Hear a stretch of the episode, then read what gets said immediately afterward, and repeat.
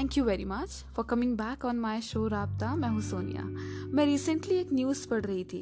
आजकल न्यूज़ पढ़ती हूँ, देखती नहीं हूँ, क्योंकि ज़्यादातर न्यूज़ चैनल्स टिकटॉक वीडियोस जैसे लगते हैं मुझे। अननेसेसरी एक्साइटमेंट बेसलेस बातें, जिसका कोई सर पैर नहीं होता और किसी को ऑफेंड करने का इंटेंशन नहीं है मेरा यहाँ पर। ये बस सोच है मेरी, जो गलत हो सकती है। तो जब मैं पढ़ रही थी खबर तो एक खबर ने मुझे अंदर तक हिला कर रख दिया।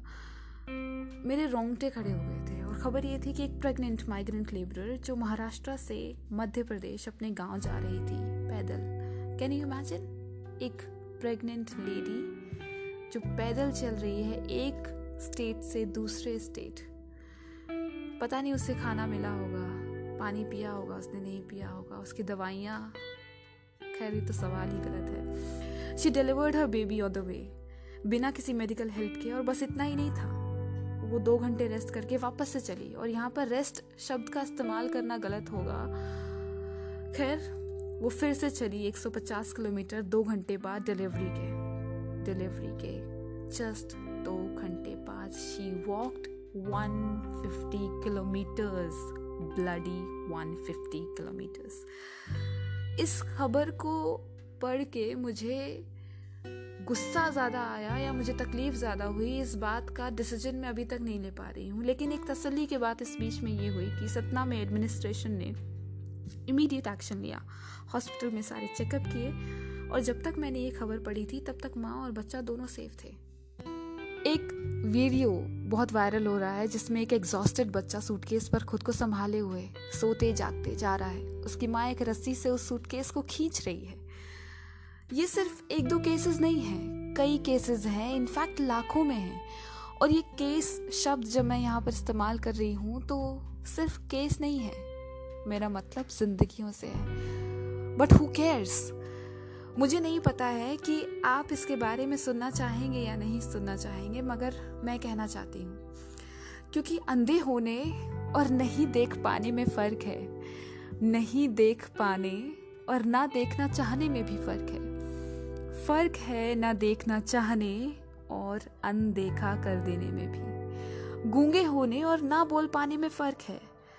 ना बोल पाने और ना बोलना चाहने में भी फ़र्क है। फ़र्क है ना बोलना चाहने और मुँह बंद रखने में भी। ज़िंदा होने और सांस लेने में फ़र्क है। सांस ना ले पाने और ना लेना चाहने में भी फ़र्क है।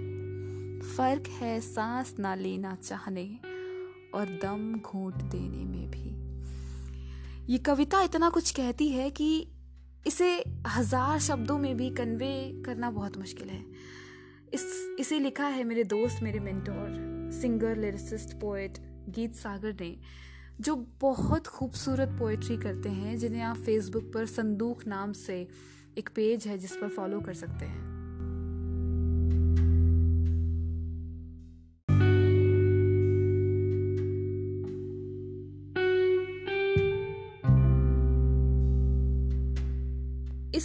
कोविड नाइन्टीन आउटब्रेक के दौरान आजकल जो वर्ड हम अक्सर सुन रहे हैं, वो है माइग्रेंट वर्कर्स प्रवासी मजदूर। हालाँकि ये नया शब्द नहीं है, बस हमें अर्बन इंडिया को एक पैंडमिक कोरोना वायरस की वजह से इस हिस्से के बारे में देखने और सुनने के लिए मिल रहा है। जो ना तो इससे पहले कभी हिस्ट्री में देखने के लिए मिला है, ना ही देश की इकोनॉमी में हम इसका कोई सिग्निफिकेंस देख पाते हैं। क्योंकि हु केयर्स रिसेंटली सोलह मजदूर रेलवे ट्रैक पर ट्रेन के नीचे दबकर मर जाते हैं। तो हमारा फ़र्स्ट रिएक्शन क्या था? ये मजदूर पटरियों पर सोई क्यों रहे थे? और ये सवाल हमने पूछा किससे? जो मजदूर मर गए उनसे। क्यों नहीं उनसे पूछा जिन्होंने इन्हें हज़ारों किलोमीटर तक घर तक पैदल चलने के लिए मजबूर कर दिया? कोई तो होगा रिस्पॉन्सिबल कितने पब्लिकेशन हाउसेज हैं जिन्होंने इन सोलह मजदूरों के नाम मेंशन करने की जहमत उठाई हो? डिजर्व थोड़ी करते हैं ये। इनका क्या नाम, क्या पहचान है इनकी?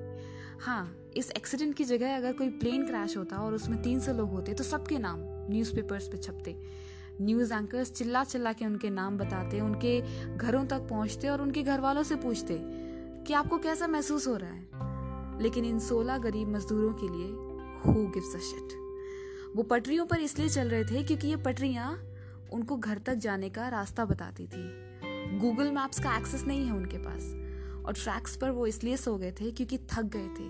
पेट में खाना नहीं, शरीर में जान ना के बराबर थी। और शायद ये सोचा होगा कि ट्रेन तो चल नहीं रही है तो इस पर आराम कर लेते हैं। और जब शरीर में सफिशेंट खाना और पानी नहीं होता है ना तो दिमाग की डिसीज़न मेकिंग एबिलिटी खत्म हो जाती है। ये नहीं जानते क्या और वैसे कैसे जानेंगे हम जब तक इस सिचुएशन से नहीं गुजरेंगे? क्या वो मजदूर नहीं जानते कि how untrustworthy inconsiderate and cruel their governments are क्या वो मजदूर ये नहीं जानते कि फैक्ट्री ओनर्स हम जैसे मिडिल क्लास एम्प्लॉयर्स मकान मालिक, क्या करेंगे ऐसी एडवर्स सिचुएशन में? और उनके डर को हम फ्रिक्वेंटली सच साबित करते हुए भी आए हैं। किराया ना मिलने की सूरत में घर से निकाल के, नौकरियाँ छीन के इवन वर्स इनसेंसिटिव होके। We created this panic and so did the government जैसे तैसे इनके लिए ट्रेन मैनेज करी गई फुल फेयर के साथ। सब्सिडी अनाउंस करी गई, लेकिन कितने लोगों को मिली या कितने लोगों को मिल पाएगी? नो आइडिया कुछ लोग जैसे तैसे टिकट्स खरीद भी लेते हैं, लेकिन कर्नाटका में उनके टिकट्स कैंसिल हो जाती हैं, क्योंकि एक बिल्डर बड़े मंत्री से मिलकर कहता है कि ये स्लेव्स एस्केप कर रहे हैं और इनको नहीं जाना चाहिए। How hypocrite we are double standard people we are एक स्टैंड अमीर के लिए रखते हैं, दूसरा गरीब के लिए रखते हैं, क्योंकि अब्रॉड से आने वाले लोगों को स्टार होटल्स में क्वारंटाइन सेंटर्स बना के रखा गया। लेकिन बंद पड़े हुए marriage halls school colleges community centres इन बेघर मजदूरों के लिए घर नहीं बनाए जा सकते थे क्या? जबकि इस टाइम में जो असेंशियल सर्विसेज़ हैं, वो इन्हीं से मिलती है हमें अपार्ट फ्रॉम डॉक्टर्स कौन ज़रूरी है इस वक्त? नर्सेस लेकिन कई सारी नर्सेज भी वेल ऑफ़ नहीं हैं। इनके अलावा sanitation workers ASHA workers anganwadi workers factory workers ये सब लोग हैं जो इस वक्त ज़रूरी हैं। एंड सडनली आई रियलाइज़ कि how inessential I am and the elite are to this country कम से कम इस वक्त तो मुझे ऐसा लगता है कि मेरा एग्जिस्टेंस कोई फ़ायदा नहीं पहुंचाता किसी को।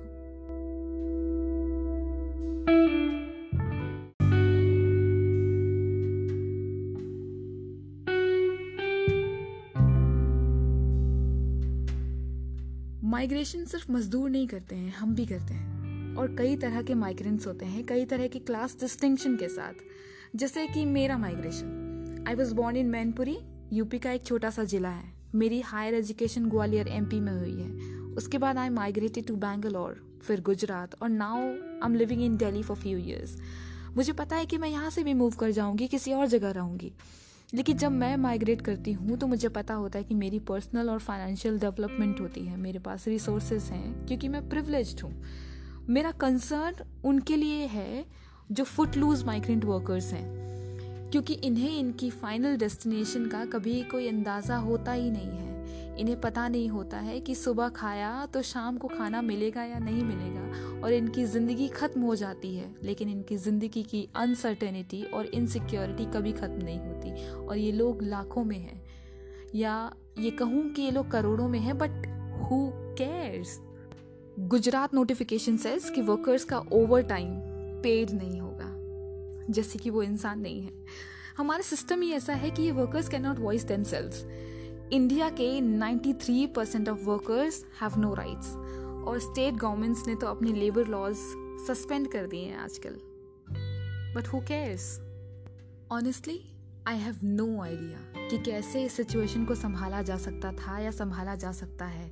कैसे इनकी जिंदगियों को बेहतर बनाया जा सकता है। मुझमें इस सब की कोई समझ नहीं है। बस इतनी समझ है कि मैं इन मज़दूरों का दर्द महसूस कर सकती हूँ और इनको इस दर्द में देखने की हिम्मत भी नहीं है मुझमें। तो सोचा कि कम से कम इनकी आवाज़ बन सकती हूँ। फिर ये रियलाइज़ करती हूँ कि कौन सुनता है इनको? हु केयर्स हु बीच में एक बड़ा सा बीप कर लीजिए। केयर्स हु बीप केयर्स कौन गलत है, कौन सही है, मुझे नहीं पता है। सही तो कोई भी नहीं है वैसे। क्योंकि कुछ सही हो नहीं रहा है तो कोई सही हो कैसे सकता है? मुझे नहीं पता कि मैं क्या बकवास कर रही हूँ बट अगर आप मुझे अभी तक सुन रहे हैं तो मैं तहे दिल से आपका शुक्रिया अदा करना चाहती हूँ।